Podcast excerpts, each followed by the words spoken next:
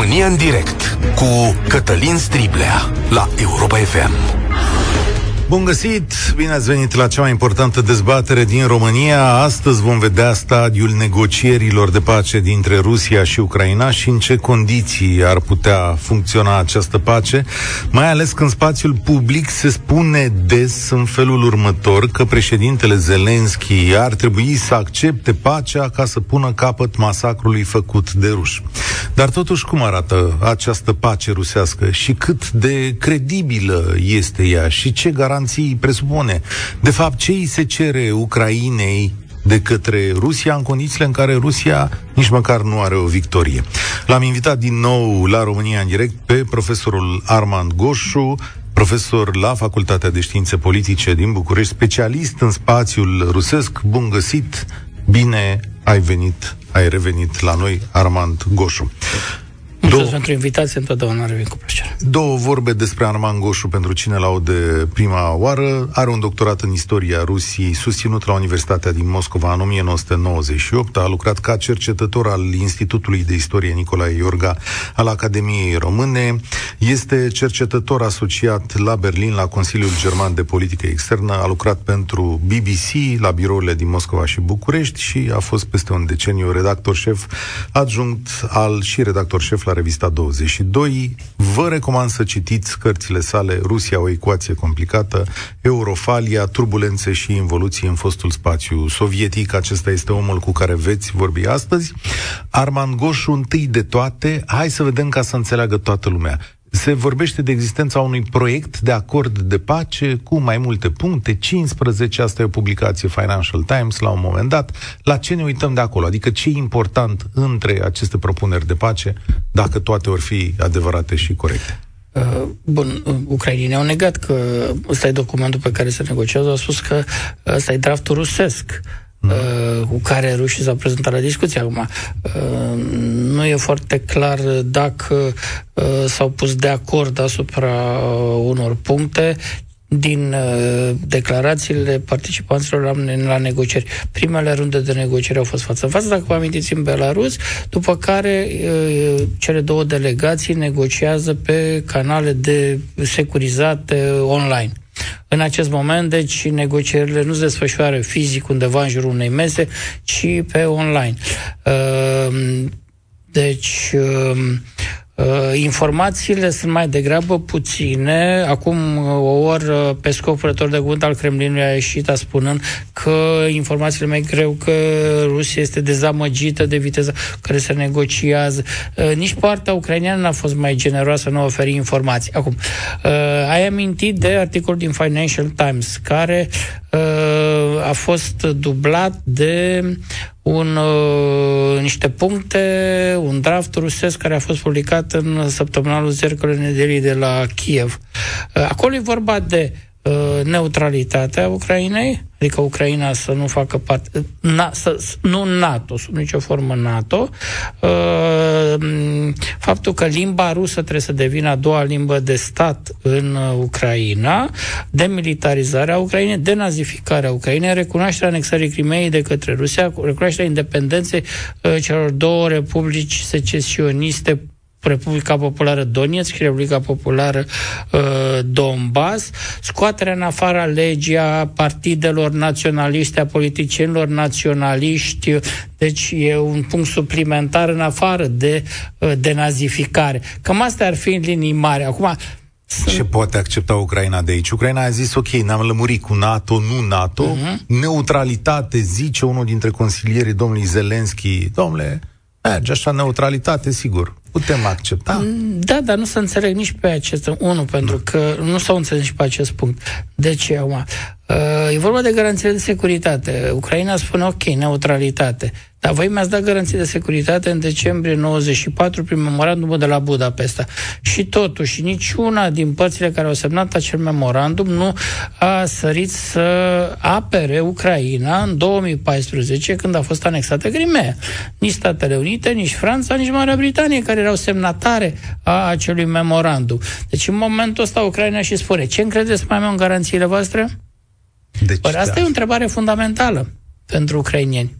Dar ar trebui să accepte președintele Zelenski tipul acesta de pace propus în condițiile în care sunt omorâți civili? E, e, e atipic uh, tot procesul acesta de negociere, pentru că uh, când încep niște negocieri, uh, intervine starea de încetare a focului. Ori, în mod cu totul special, de asta dată, această stare de încetare a focului nu a intervenit. Mai mult, vedem că rușii și intensifică atacurile asupra obiectivelor civile, asupra orașelor și deja astăzi circulă, de pildă, uzina de oțeluri de la Mariupol, iar la Cernigov un bombardament, iar bombardament la Harkov. Sunt imagini filmate care arată că Rusia recurge de câteva zile la bombardamentele covor. Adică uh, de sus din pică bombă una lângă alta după tactica de bombardare a Groznăiului, capitala cecenă, în 1995. Dacă vă amintiți atunci, practic orașul Groznăi a fost șters de pe fața pământului. N-a fost decât un uriaș uh, morman de moloz. Asta e o formă de presiune în aceste negocieri. Exact. Exact. Uh, Putin Uh, care are informația privind reală, privind mersul negocierilor, își dă seama că nu va putea, el a spus asta e maxim ce vrea, ce am, ce am spus eu la început, uh, că a publicat Zercălă Nedeli și principalele idei publicate de Financial Times. Bun, și atunci Putin, ca să uh, oblige partea ucrainiană să accepte cât mai multe din aceste uh, puncte sau cât mai aproape de ceea ce încearcă el, e să pună presiune maximă asupra ucrainilor. Problema e că el nu mai are trupe la îndemână să pună presiune asupra ucrainienilor. De ce? Uh, nu mai are rezerve. Ori, acum, uh, pierderile ruse sunt atât de mari încât uh, deci haide să zicem ce a apărut ieri pe Comsomolskaya Pravda. Da, au negat a fost ulterior. A fost șters da. imediat, că este un atac, da. că este... Bun, ă, nu luăm cifra publicată de autoritățile ucrainiene, luăm mai aproape de cifra sugerată de armata de, de britanici, de serviciile americane, deci undeva la 10.000 de oameni pierduți. Există un raport între morți și răniți pe câmpul de luptă. Deci asta înseamnă, deci dacă mergem pe o cifră micșorată, 10.000 plus încă 30.000 înseamnă cam 40.000 de oameni. Deci undeva între 40 și 50.000 de oameni sunt militari care fiecare au fost omorâți, fie că au, sunt răniți și trebuie scoși din frontul de operațiuni.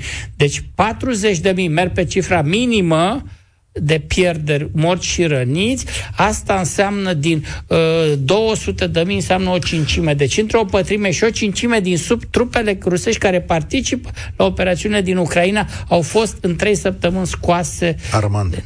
Da, au fost scoase din luptă. Ăsta este cadrul oameni buni. Vă propun să începem discuția. Puteți suna 0372069599 Repet, 0372069599. Iată și întrebările pe care vi le adresăm astăzi. Ce condiții de pace ar trebui să accepte Ucraina? Sau în ce condiții ar trebui să accepte această pace? Ar trebui ca Zelenski să pună capăt războiului ca să oprească masacrul civililor? Vă întreb și lucrul acesta. Și aveți încredere că Rusia va respecta garanțiile de securitate și că statele europene le pot oferi? Problema pe care tocmai am pus-o în discuție. 0372069599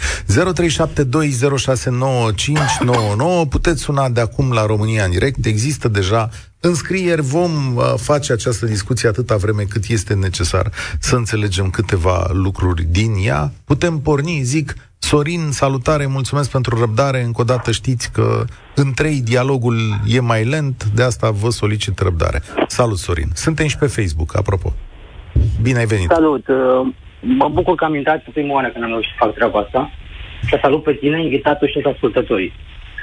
Uh, cred că ar trebui să se facă orice e posibil și omenește să se oprească omorârea civililor.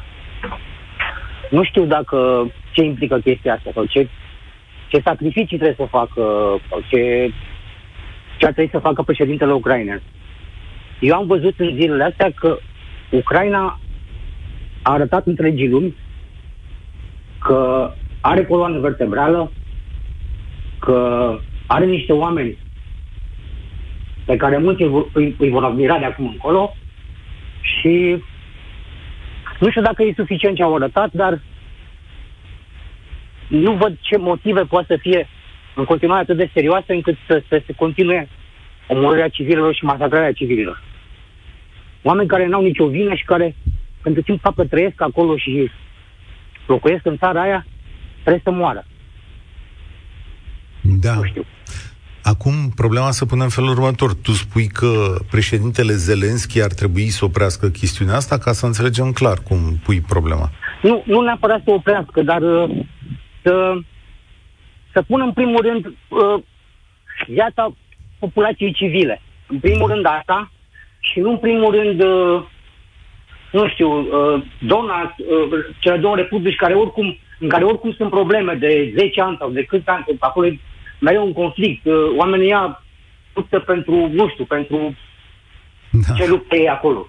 Pentru oricum bucată din Ucraina. Sau nu dețineau liniște acolo și era mereu un că două chestiuni aici și o să le luăm separat cu Arman Goșu. Uh, hai să luăm întâi asta cu cele două regiuni, că cealaltă chestiune a civililor e un pic mai complicată.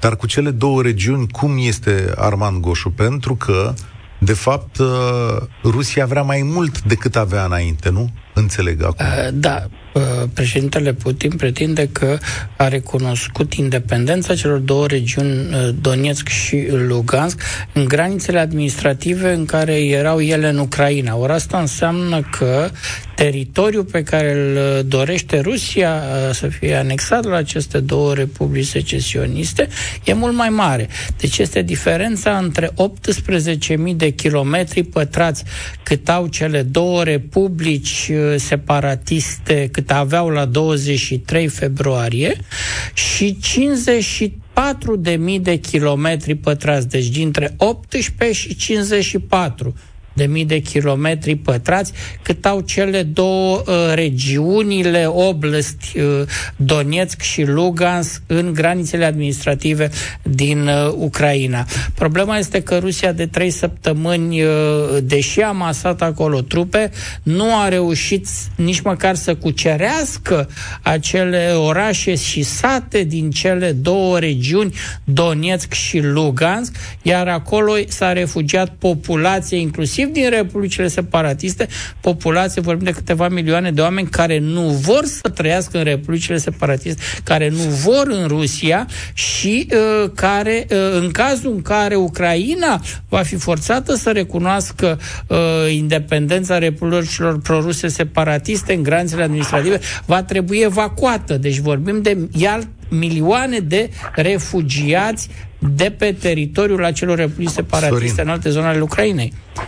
Deci problema e mai complicată, vezi, în privința teritoriului. Ai fi de acord cu o cedare a teritoriului ca să se termine? Că, de fapt, despre asta e vorba. Da, da, asta spun. Aș fi de acord să se cedeze teritoriul ca să se salveze viețile oamenilor nevinovați, civililor. Asta Noroc. spun, de fapt.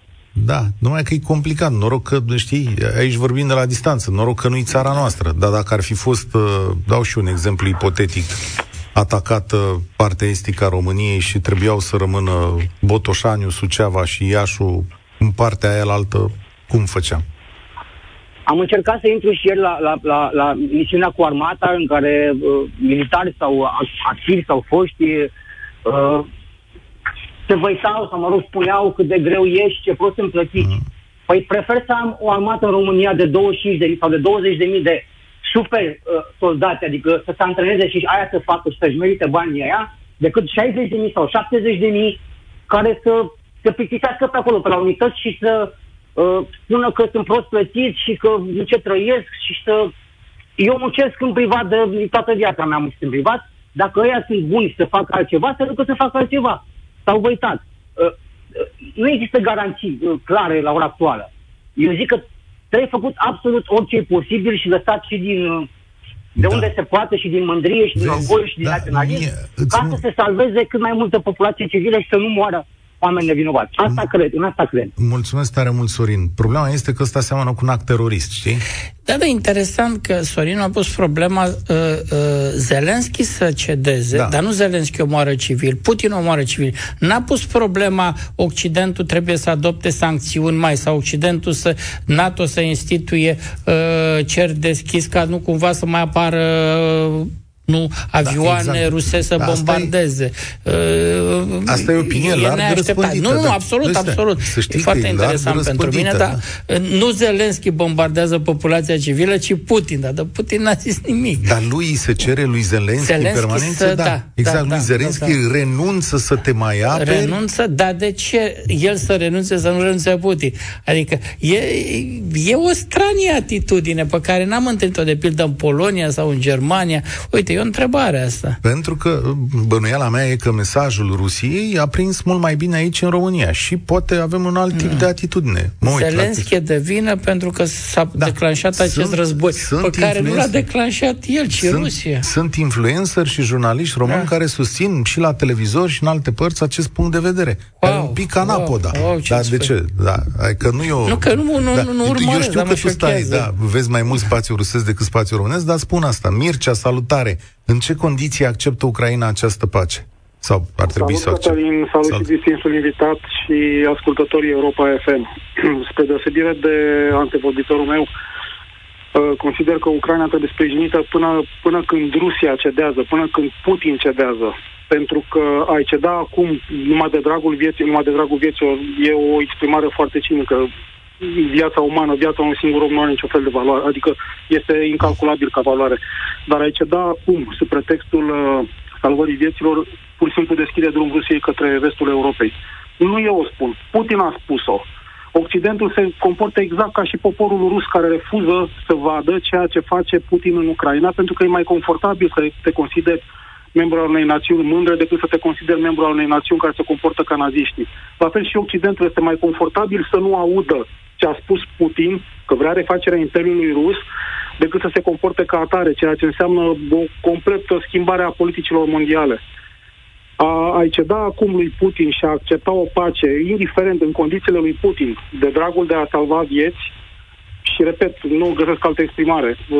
Viețile sunt, sunt nu pot fi luate în valoare înseamnă pur și simplu a deschide drum spre... Am trei copii, mă îngrozește ideea unui conflict cu Rusia, dar tocmai pentru viitorul lor consider că o pace ar trebui impusă prin impunerea, prin adunarea generală a ONU. Consiliul de Securitate nu va adopta niciodată așa ceva. Adunarea generală a ONU ar trebui să instituie interdicție aeriană deasupra Ucrainei, iar NATO să intervină sub steagul ONU, nu sub steagul NATO sau unei țări membre NATO. Mai întrebat Gary cineva Gasparov, pe Facebook. Gary Gasparov a spus și o repetă. Așa. Da. Uh, întreba cineva, te las imediat să revii la celebrul șahist, uh, spunea cineva pe Facebook, chiar apropo, uh, ar putea să facă ONU ceva de genul ăsta, se referea la căștile albastre. Să Adunarea generală, da, poate nu, să stai că îl întreb, îl întreb pe Adunarea Arman. generală nu are atribuții uh, de tipul ăsta, dar uh, nu uitați un detaliu. În Consiliul de Securitate Rusia este membru permanent. Rusia poate păi, să blocheze. O singură dată în istoria ONU s-a putut întâmpla așa ceva, în 1950, când s-au adoptat, Consiliul de Securitate al ONU a adoptat sancțiuni și a hotărât ca uh, nu, trupele, trupe internaționale să intervină în Corea. Dar atunci ambasadorul rus, delegația rusă, a, și-a suspendat participarea la ONU lipsind de delegatul rus, ambasadorul rus, atunci ONU, Consiliul de Securitate, a putut să voteze aceste sancțiuni. Ori nu mai cazul acum, Nebesnia, care e reprezentantul Rusiei acum la ONU, nu o să iasă din sal.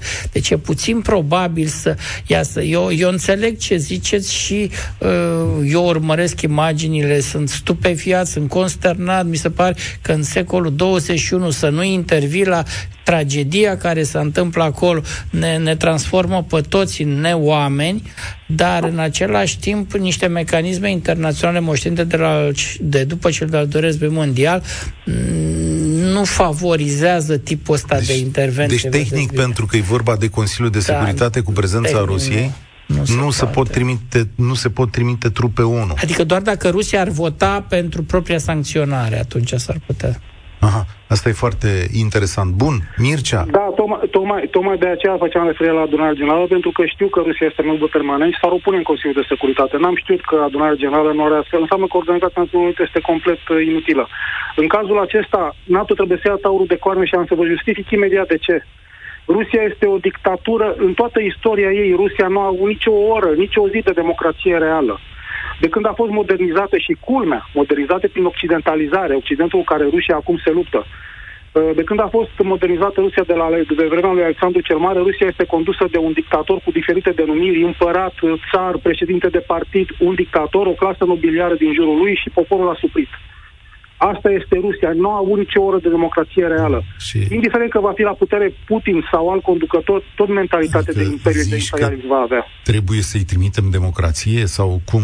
Adică e justificată soluția intervenția? Pe termen, soluția pe termen lung va fi democratizarea acestei țări, dar nu în stilul în care s-a întâmplat în România în anii 90, de exemplu. Mi-e și groază de o Rusie aflată în degringolada anilor 90 în care s-a aflat România. Rusia a trecut uh, prin degringolada aia. De, de, democratizarea 90. este deja altă poveste. Problema este că Rusia trebuie tratat ca un imperiu, trebuie Bun. tratată ca o țară din secolul XIX. Și atunci, și atunci cum? repet, cum? NATO trebuie să ia taurul de coarne. Asta spunea și Gary Gasparov. Putin nu respectă decât forța.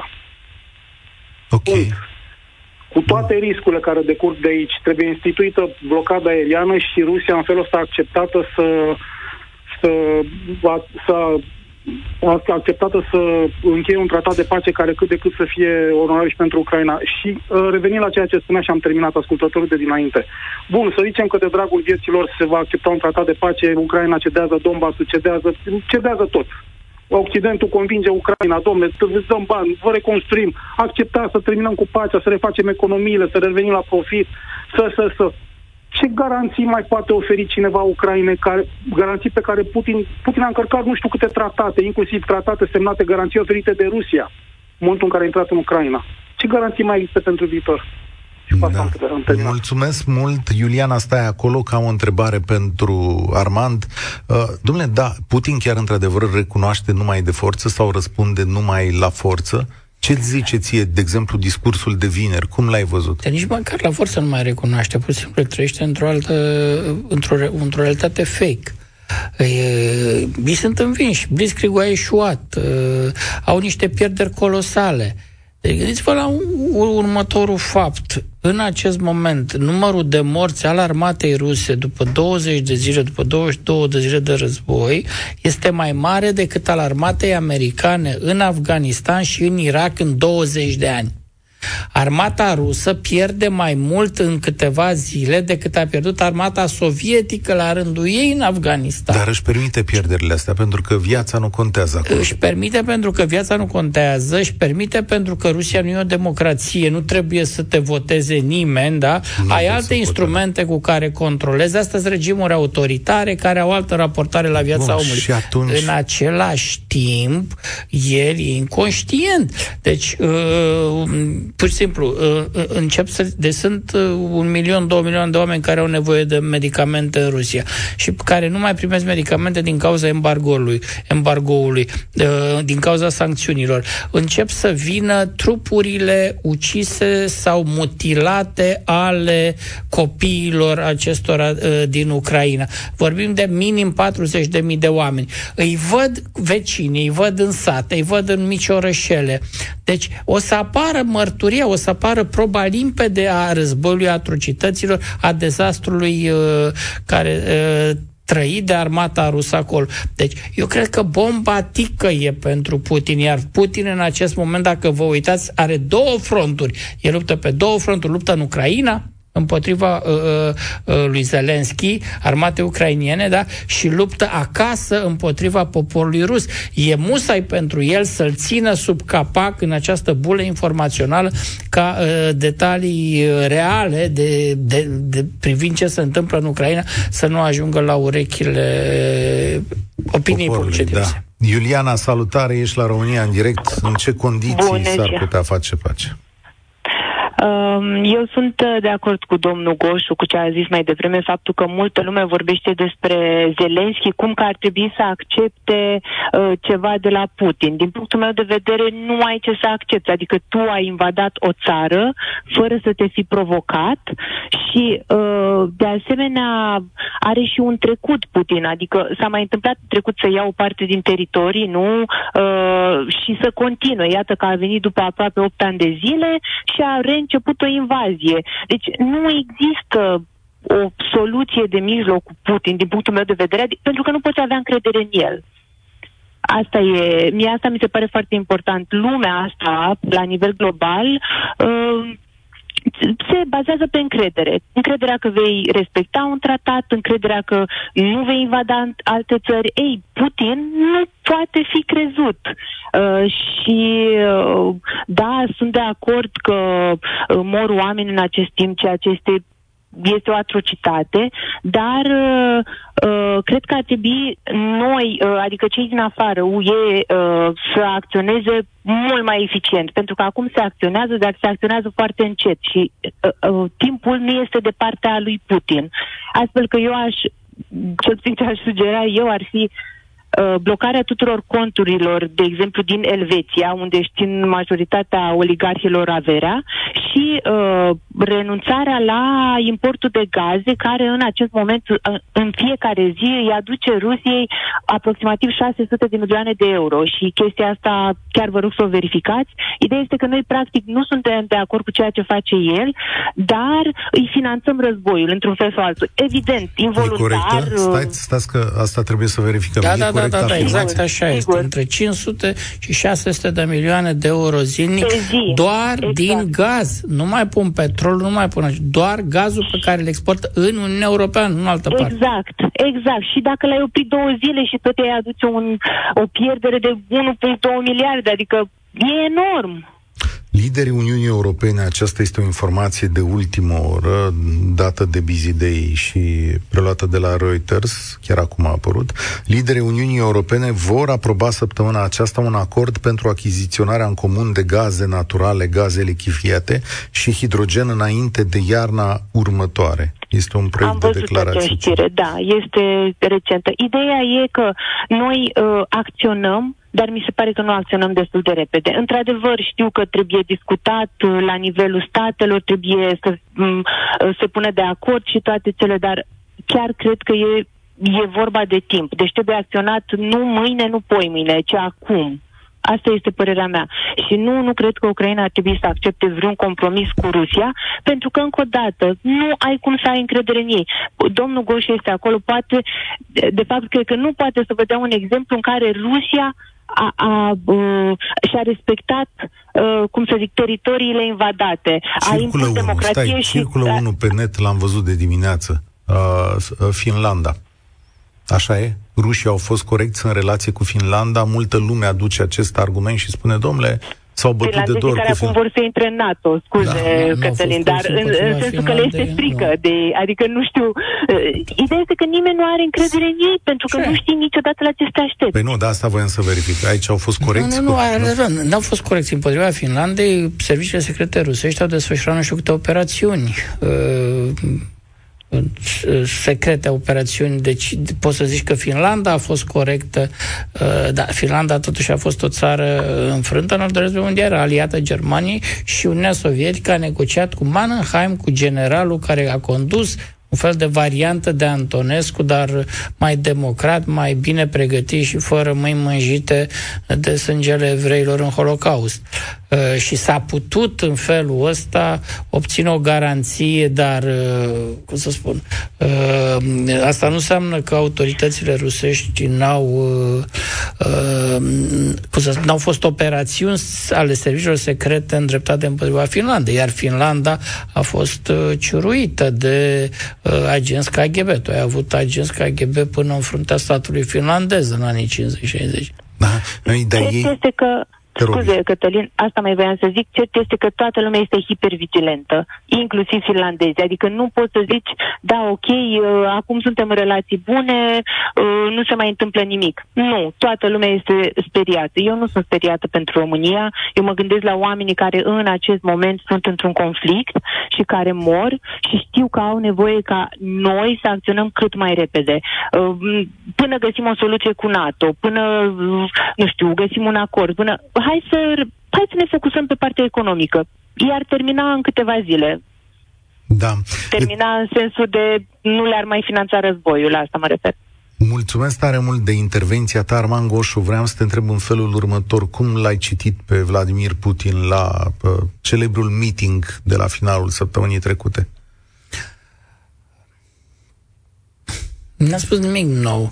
Aceste meetinguri au un simplu scop ca să uh, cum să spun, să coresponsabilizeze. Asta a fost și ideea în ziua în care, dacă te amintești, până atunci în 21, când uh, Consiliul de Securitate a avut ședința aia alergită și a adus pe miniștri, pe șefii serviciilor, i-a trecut pe toți pe la microfon să spună ce părere au.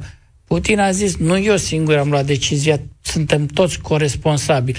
De asta dată a făcut un pas în față și a spus, nu eu, suntem toți corresponsabili la ce se întâmplă acum, adică poporul, da. 80.000 de mii de oameni înăuntru, în incinta stadionului Lujnichi, alți 80.000 de mii de oameni afară. Adică toți răspundem uh, uh, cum să spun, în fața istoriei pentru ce se întâmplă acum. E destul de abil. Altfel, sigur, transfer, a, a fost o ocazie în plus pentru a repeta acele sloganuri. Practic n-a adus nimic nou, nici cele celebrele doamne propagandiste de la Russia Today și de la Ministerul de Externe Zaharova n-au spus nimic în plus, dar a fost o demonstrație de forță tocmai ca să arate și exter, exteriorului că are poporul, poporul rus e strâns unit în și jurul lui. E strâns unit? Nu, e clar că nu e strâns unit în jurul lui. S-au făcut destul de multe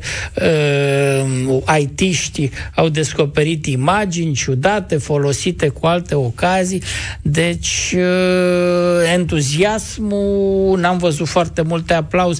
Uh, ei după aceea uh, l-au l-au repetat în buclă de nu știu câte ori și de fiecare dată încercam să descoper fețe noi, entuziasm. Nu, nu era așa ceva. Lipsea lucrul ăsta. Toni, salutare, ești la România în direct. În ce condiții sau ce condiții de pace ar trebui să accepte Ucraina? Uh, vă salut și vă mulțumesc pentru oportunitatea atât de a-mi exprima punctul de vedere, cât și de a sta de vorbă cu voi. Vă respectam foarte mult pe amândoi. Uh, ce uh, părerea mea despre această situație actuală este uh, că ne aflăm în, fra- în fața unei dileme.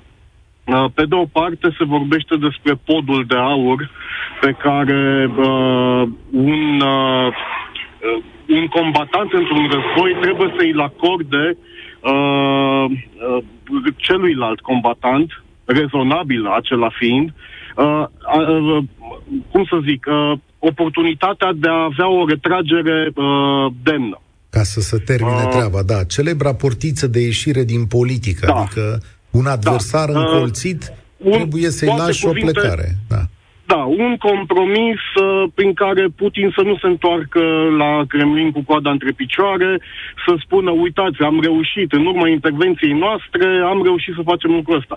Pe de altă parte însă, acest uh, principiu este uh, valabil în, ca, în, uh, în cazul unui adversar uh, rezonabil. Ori eu cred că Putin nu este un adversar rezonabil. Uh, cumva fac, fac apel la înțelepciunea populară și domnul Goșu, în calitate de istoric al rușilor, poate să confirme sau să infirme această uh, uh, dovadă de înțelepciune populară care spune dă-i nas lui Ivan și se suie pe divan.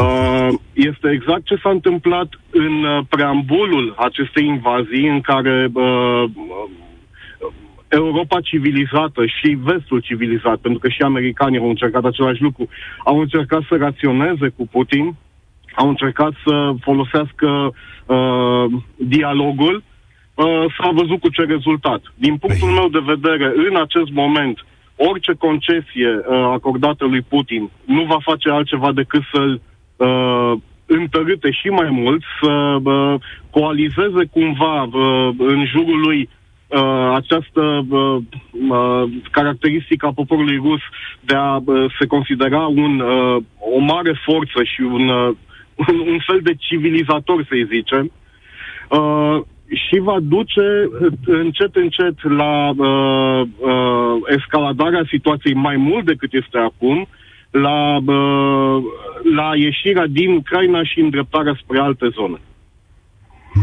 Asta se va întâmpla? Adică, dar asta e întâi prima, primul, prima remarcă pe care ai făcut-o. Mai e rațional? Adică mai e cu cine sta, mai merge portița de ieșire? Nu, El e toc, incoerent. tocmai asta zic. Stai, tocmai stai, stai, asta Toni, zic eu. că așteptam Ah, scuze, răspunsul scuze. lui Da, Arman da. Goșu. Da. Nu, nu, el e coerent cu el însuși Putin. Adică dacă vă uitați și pe comportamentul lui, pe declarație, e coerent. E foarte, e, e foarte corect ce spune Tony aici. Uh, ca tactică, întotdeauna tu lași o portiță de... Și lui Putin să știți că i-au lăsat tot timpul, i-au lăsat în decembrie, i-au lăsat în ianuarie, când au dat răspunsurile la drafturile lui de acorduri, dacă vă amintiți. Întotdeauna așa americanii, dar și europeni, dar mai ales americani, au zis hai să negociem ceva. Adică au lăsat să arate ceva și poporului rus. Să știți că și acum în negocieri ucrainienii țin cont de, dacă vă uitați pe interviurile date de consilierii ucrainieni, de miși ucrainieni, de cei care participă la negocierii cu, negocierile cu Rusia, problema lor mi se pare că ei chiar exagerează, îl pun pe Putin, psihicul lui Putin și oferă lui Putin, uh, se gândesc să-i oferim lui Putin, uh, să-i salvăm obrazul lui Putin în fața poporului rus. Asta cu neutralitatea și să gândești ce poate să vândă Putin opiniei publice din Rusia. Neutralitatea, poate să zică demilitarizează. Păi, domnule, am distrus armata ucrainiană, am distrus muniție, am distrus, uh, cum să spun, tehnică de luptă. Uh, poți să zici cu Crimea, uite, nu ne recunosc ucrainienii, dar uh, nici nu le-am dat-o înapoi. Și totuși nu se oprește, deși Și i-au dat... totuși nu se oprește pentru că Putin înțelege că e mult prea puțin. Deci Putin în decembrie, când au fost acele documente puse pe site-ul Ministerului de Externe, a crescut prea mult miza. Ori, și Occidentul acum, și România, mai ales Polonia sau țările Baltice, sunt foarte conștiente că în meniul pe care îl are Putin în față, Ucraina e la desert, dar urmează Polonia la felul întâi, urmează țările Baltice la felul 2, după aceea poate să urmeze și altceva uh, din, din vestul Europei în meniu. Ori, pentru Putin în, acel, mo- în acest moment e clar că el nu mai are șans. El a zis, eu trebuie să mă înțeleg cu Occidentul, cu NATO, cu americanii mai ales, să împart lumea. Ce spune el obiectivului? Eu sunt nemulțumit de cum e organizată lumea postbelică. Da, după războiul rece. Nu postbelică, după războiul rece. Nu-mi place. Vreau alte reguli. Ori el pierzând războiul din Ucraina, el pierde șansa să reordoneze uh, scena internațională. Ori asta de fapt îl doare pe el cel mai mult, ori în momentul ăsta el să răzbună pe ucrainieni pentru că ucrainienii fac treaba Occidentului și practic țin piept lui Putin. Tony, Exact, scu- scuze, uh, vreau doar să, să adaug că uh, din, a, din această cheie poate, pot fi citite și pretențiile Rusiei în privința unui acord de pace, respectiv un exemplu de nazificarea. Cum, cum, uh, cum uh, definești această am, am denazificare? aici. Ce înseamnă A ea? zis uh, consilierul lui Zelenski, Rodninski, a zis în felul următor, hai domnule că înțelegem ce vor. Vor niște străzi, le schimbăm numele la niște străzi, dăm jos niște statui. Explicație istorică, explicație istorică.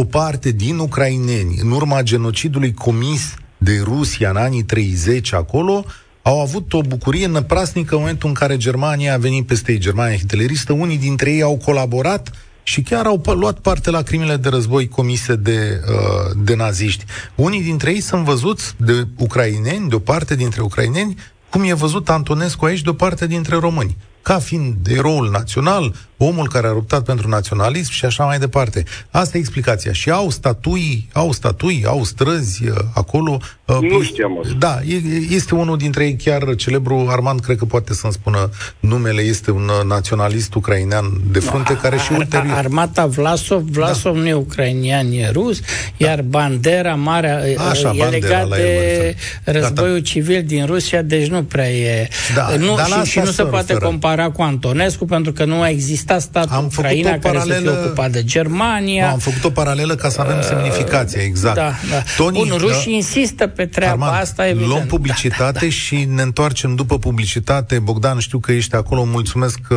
mulțumesc tare mult pentru răbdare. Ne întoarcem în 3 minute. România în direct cu Cătălin Striblea la Europa FM. Revenim România în direct cu Armand Goșu, profesor la Facultatea de Științe Politice din București, specialist în spațiul sovietic. V-am întrebat Uite că i-am zis sovietic, da, așa să-i rămâne numele.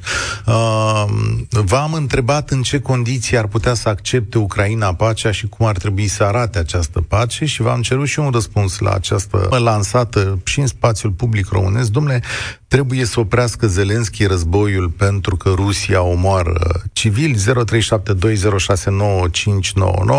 Bogdan, salutare, bine ai venit la România în direct.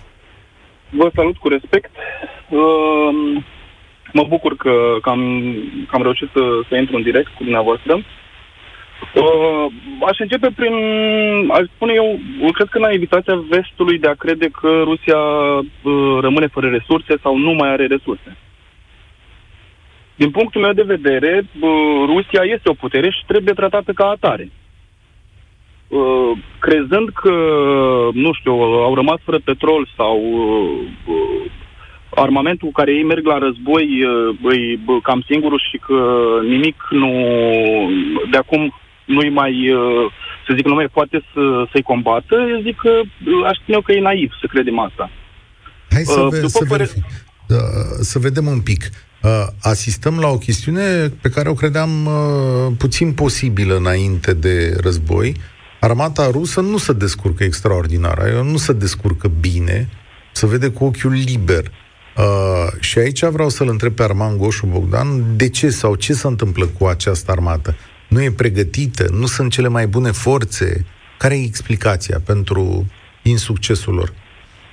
Planurile, informațiile după care s-au făcut planurile de luptă au fost greșite au fost eronate, au fost uh, false, pur și simplu multe din informații. Așteptările armatei ruse erau cu totul altele, sperau într-o victorie ușoară, într-un blitzkrieg, în uh, trei zile, maxim patru zile, să cadă puterea de la Kiev, iar populația civilă să întâmpine cu flori, pâine și sare. Dar de atunci te reorganizezi dacă ești o armată bună. E o armată proastă? E o armată uh, în, cum arată lucrurile, cum merg uh, lucrurile în, front, în, uh, în teatru de operațiuni, o armată slabă, o armată fără capi, o armată fără comandanți. A, ah, by the way, eu, eu nu cred că a existat, eu nu mi-amintesc război, ca în câteva zile să fie împușcați atât de mulți generali. Șase. Sunt de șase generali, sunt zece colonei, sunt 30 de maiori, sunt zeci de uh, ofițeri inferiori, adică de la capitan până la locotenent și sublocotenent. Deci e un masacru la nivel. În primul rând, eu stau să mă întreb ce căuta generalul respectiv în frontul de operațiuni. Pe front. David nu? Petreus, fostul uh, general american, șef al CIA, David Petreus spune așa, e un lucru foarte neobișnuit, apropo prezența asta da. în linia frontului, uh, și aceștia sunt general cu rang destul de înalt. Concluzia este că dispozitivul lor de comandă și de control nu funcționează, comunicațiile au fost blocate de ucrainieni, comunicațiile lor securizate nu au funcționat și a mers un singur canal care poate fi blocat. Ei folosesc, adică rușii, uh-huh. folosesc telefoane mobile, dar ucrainenii au blocat Ale... prefixul, exact, au blocat prefixul pentru Rusia și, atenție, au luat telefoane mobile de la uh, populație civilă. De la populația Totuși, civilă. Da. Te rog, Da, da. Uh, totuși, pe partea de comunicații speciale, uh, dacă nu sunt atât de buni și se dovedește că nu sunt atât de buni, Uh, totuși uh, contrazice faptul că rușii au, uh, adică cel puțin până acum s-a prezentat că Rusia au un front, un front comun, un front de hacker super bine pregătiți. Totuși, nu e ceva care nu, nu se leagă, nu reușesc totuși să comunice, bineînțeles, să zicem în, în, în termen special, dar în același timp totuși sunt foarte buni hackeri. Da, Bogdan, dacă să fii hacker, ai nevoie de internet. Ori uh, armata rusă, din primele ore ale invaziei, prima grijă ei a fost să bombardeze stâlpii nu, uh, pentru G4 de telecomunicații. Da. comunicații. Așa se explică de ce au distrus uh, și telefoanele mobile n-au funcționat. Soldații ruși au avut interdicție să ia cu ei telefoanele mobile. Evident, ca în orice armată, unii au reușit să fenteze această interdicție și au mai dat câteva imagini, au mai filmat. Problema este că uh, uh softul lor de cifrare presupune un internet de bună calitate. Ori ei La care neavând, nu mai au acces Nu, nu mai au interes de bună calitate, pentru că ei înșiși și-au distrus aceste și rețele de... rețele. Și n-au cum să-și cifreze comunicațiile. Bogdan, Revenind... Așa. Da. Dă-ne o cale de no, ieșire. O cale de ieșire. Din punctul meu de vedere, eu zic că uh, noi ne putem da cu părerea, dar uh, și putem vorbi din exterior. Nu suntem implicați în mod direct. Uh, dar uh, zic că uh, președintele Ucrainei ar trebui să pună în balanță uh, nu doar el, ci de consilier și absolut toți care, cei care îl înconjoară, să pună în balanță dacă ar trebui să accepte o parte dintre uh, termenii pe care, pe care îi, uh, îi impun, practic îi impun prin forță uh, uh, rușii.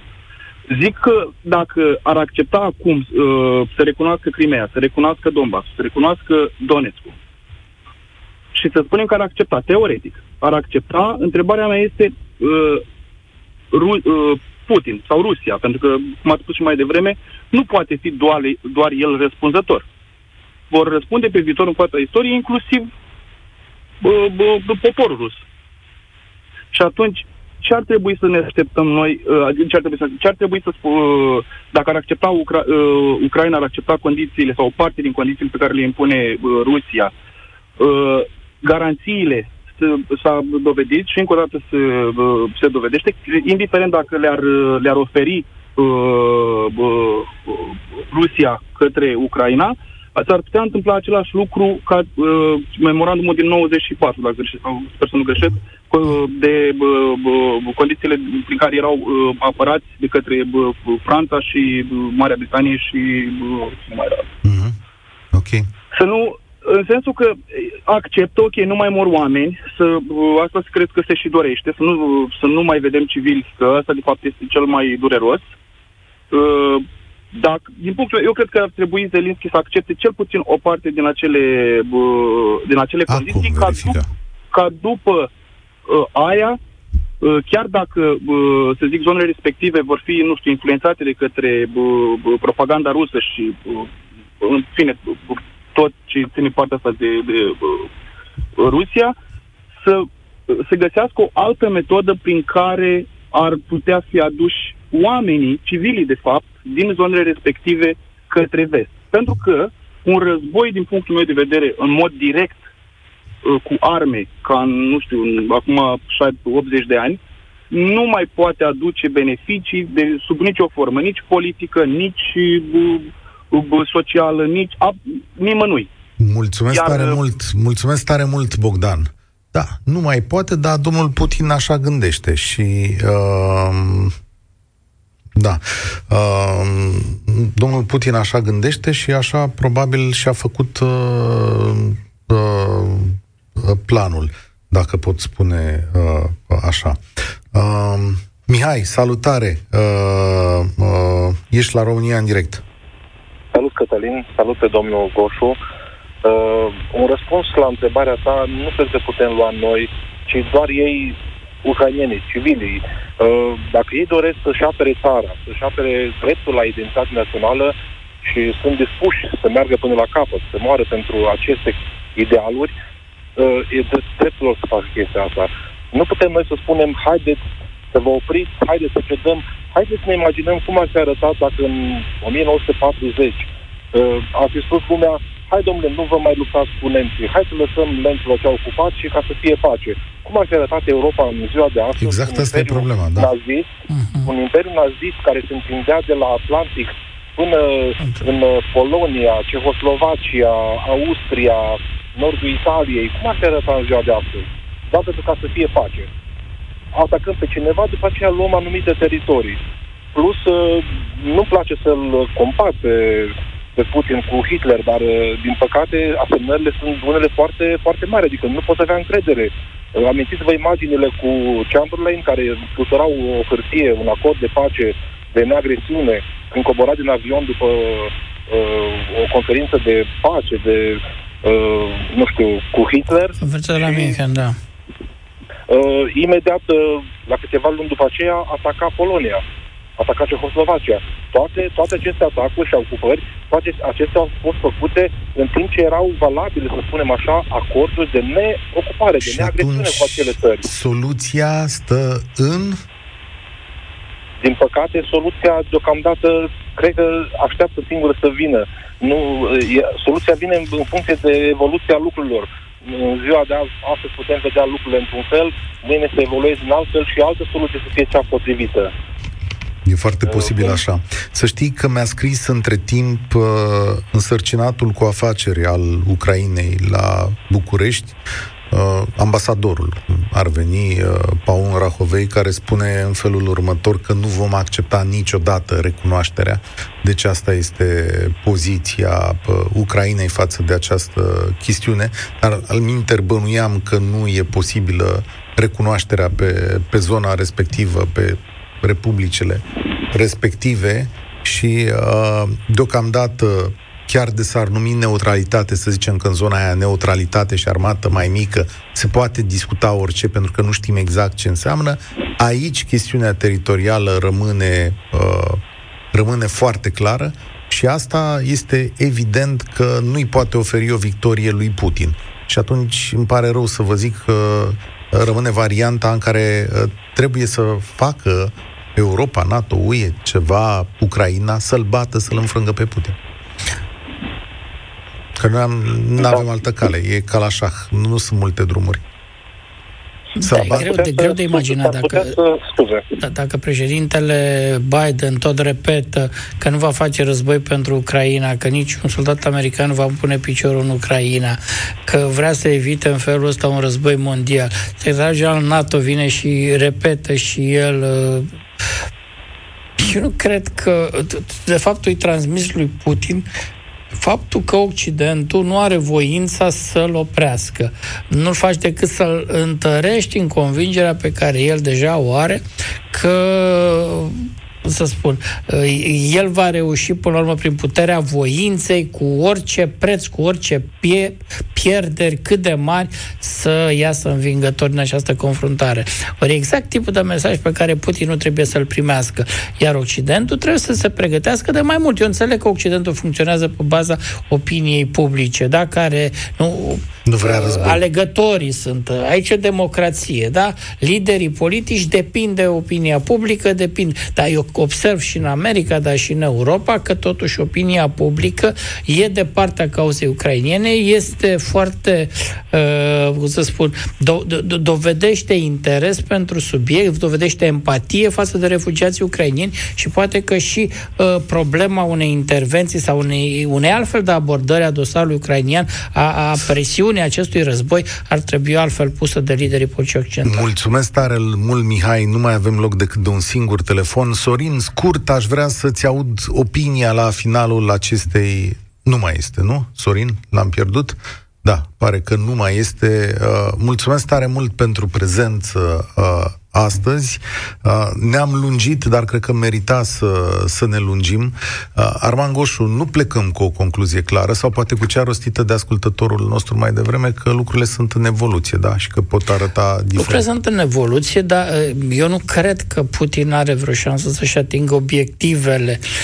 Deci ca să-și atingă Putin obiectivele ar trebui în teatrul de operațiuni militare, el să aducă întăriri, un număr suficient de mare de soldați și să reușească o ambuscadă, să reușească să prindă un corp de armat. S-a vorbit de pildă despre trupele ucrainene care luptă în regiunea Donbasului, în estul Ucrainei, care putea fi prinse, înconjurate și prinse în ambuscadă. Și atunci să-l forțezi la concesii majore pe Zelenski. Numai că uh, moralul ucrainenilor e mult mai bun decât al rușilor.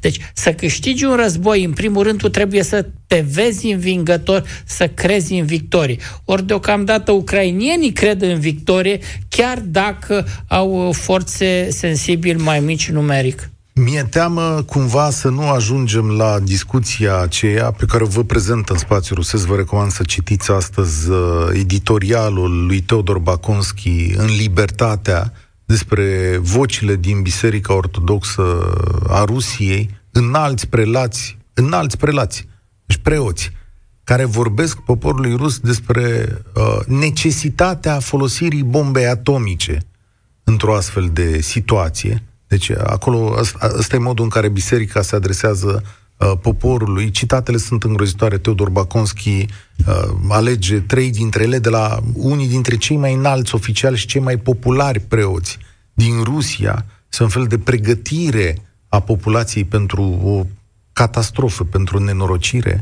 Mi-e teamă, Arman Goșu, că s-ar putea să ne întâlnim zilele, săptămânile următoare să purtăm această discuție care pare ireală, adică să vii într-o zi la radio și să te întrebăm despre bomba atomică, Atenție, sunt bombe atomice tactice. Tactice, da. Bombele da. atomice tactice au, sunt uh, mai mici. Sunt mult mai mici. Da. Se uh, explodează în zone uh, foarte puțin populate, tocmai ca să arăți voința, că ai voința să lovești cu bomba atomică. Mie mi-e uh, mai frică în acest moment de bombe chimice, de bombe biologice. Faptul că Putin și propaganda rusească în ultimele două săptămâni insistă foarte mult asupra acestor uh, bombe, acuzându-i exact pe occidental, cum face propaganda rusească de obicei, mă face să bănuiesc, să cred, să văd că e probabil ca rușii nu uh, să, să utilizeze, sunt tentați să utilizeze în, împotriva făcut, populației civile bombele. Au făcut asta în Siria, să spunem.